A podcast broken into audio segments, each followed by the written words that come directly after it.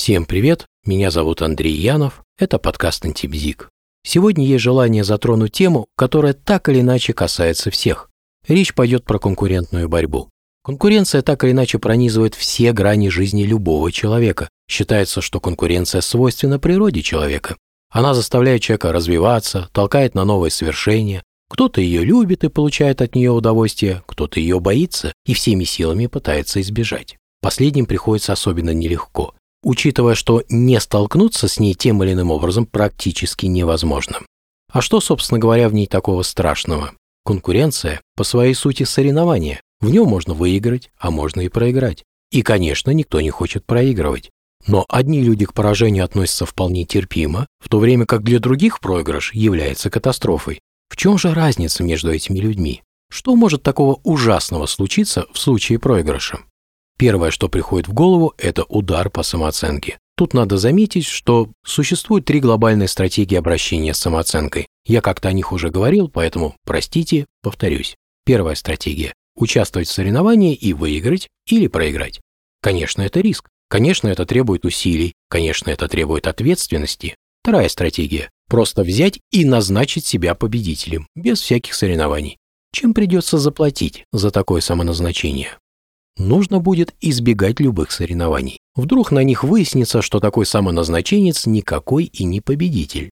Третья стратегия – отказаться от самооценки вообще. Это самая здравая стратегия. Самооценка – это абсолютно лишняя конструкция. Что делать? Чем ее заменить? Образом себя. Нужно просто один раз создать образ себя. Как это сделать? Написать желаемые характеристики себя. Например, я написал несколько характеристик, среди них была такая, ну, скажем, смелой. Далее мне надо определить, что такое смелость. И здесь надо заметить, что если я не определю это понятие, то все вот это вот работать не будет. Например, я определил, что смелость – это способность достигать желаемого при наличии страха. Ведь смелый не тот, кто не боится, а смелый тот, кто боится, но действует. Далее я смотрю, соответствую ли я этому определению. Если нет, начинают предпринимать соответствующие действия, чтобы соответствовать. Как видите, все очень просто. Чего еще можно бояться? Осуждение других при проигрыше.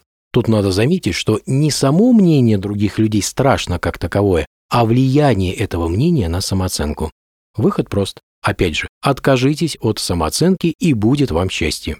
Почему еще конкуренция может вызывать страх? Нет уверенности в себе. А что такое уверенность? Мне нравится такое определение. Уверенность – это обоснованное собственным опытом представление о способе достижения цели. Выходит, если знать, как достигнуть поставленную цель, то и уверенность автоматически появляется. Есть желание сказать еще пару слов про отношение к проигрышу. Не стоит забывать, что проигрыш, как и любая ошибка, это очень ценный опыт. Как говорят, не ошибается только тот, кто ничего не делает. Еще есть одно прекрасное высказывание. Закройте дверь перед всеми ошибками, и истина не сможет войти. Поэтому ошибок не стоит страшиться, надо просто извлекать из них ценный опыт. Стало быть, чтобы распрощаться со страхом конкуренции, нужно заменить самооценку образом себя, отказаться от использования заимственных представлений, иными словами, обосновать любое мнение исключительно своим мыслительным или практическим опытом, начать решать все свои жизненные задачи только с собственными силами и за свой счет. Научиться извлекать из ошибок и поражений ценный опыт, который поможет избежать их в будущем. Возможно, вы знаете какой-то иной способ, который может помочь в этой ситуации. Ну, а я на этом завершаю это короткое повествование. Всем всего доброго, всем пока.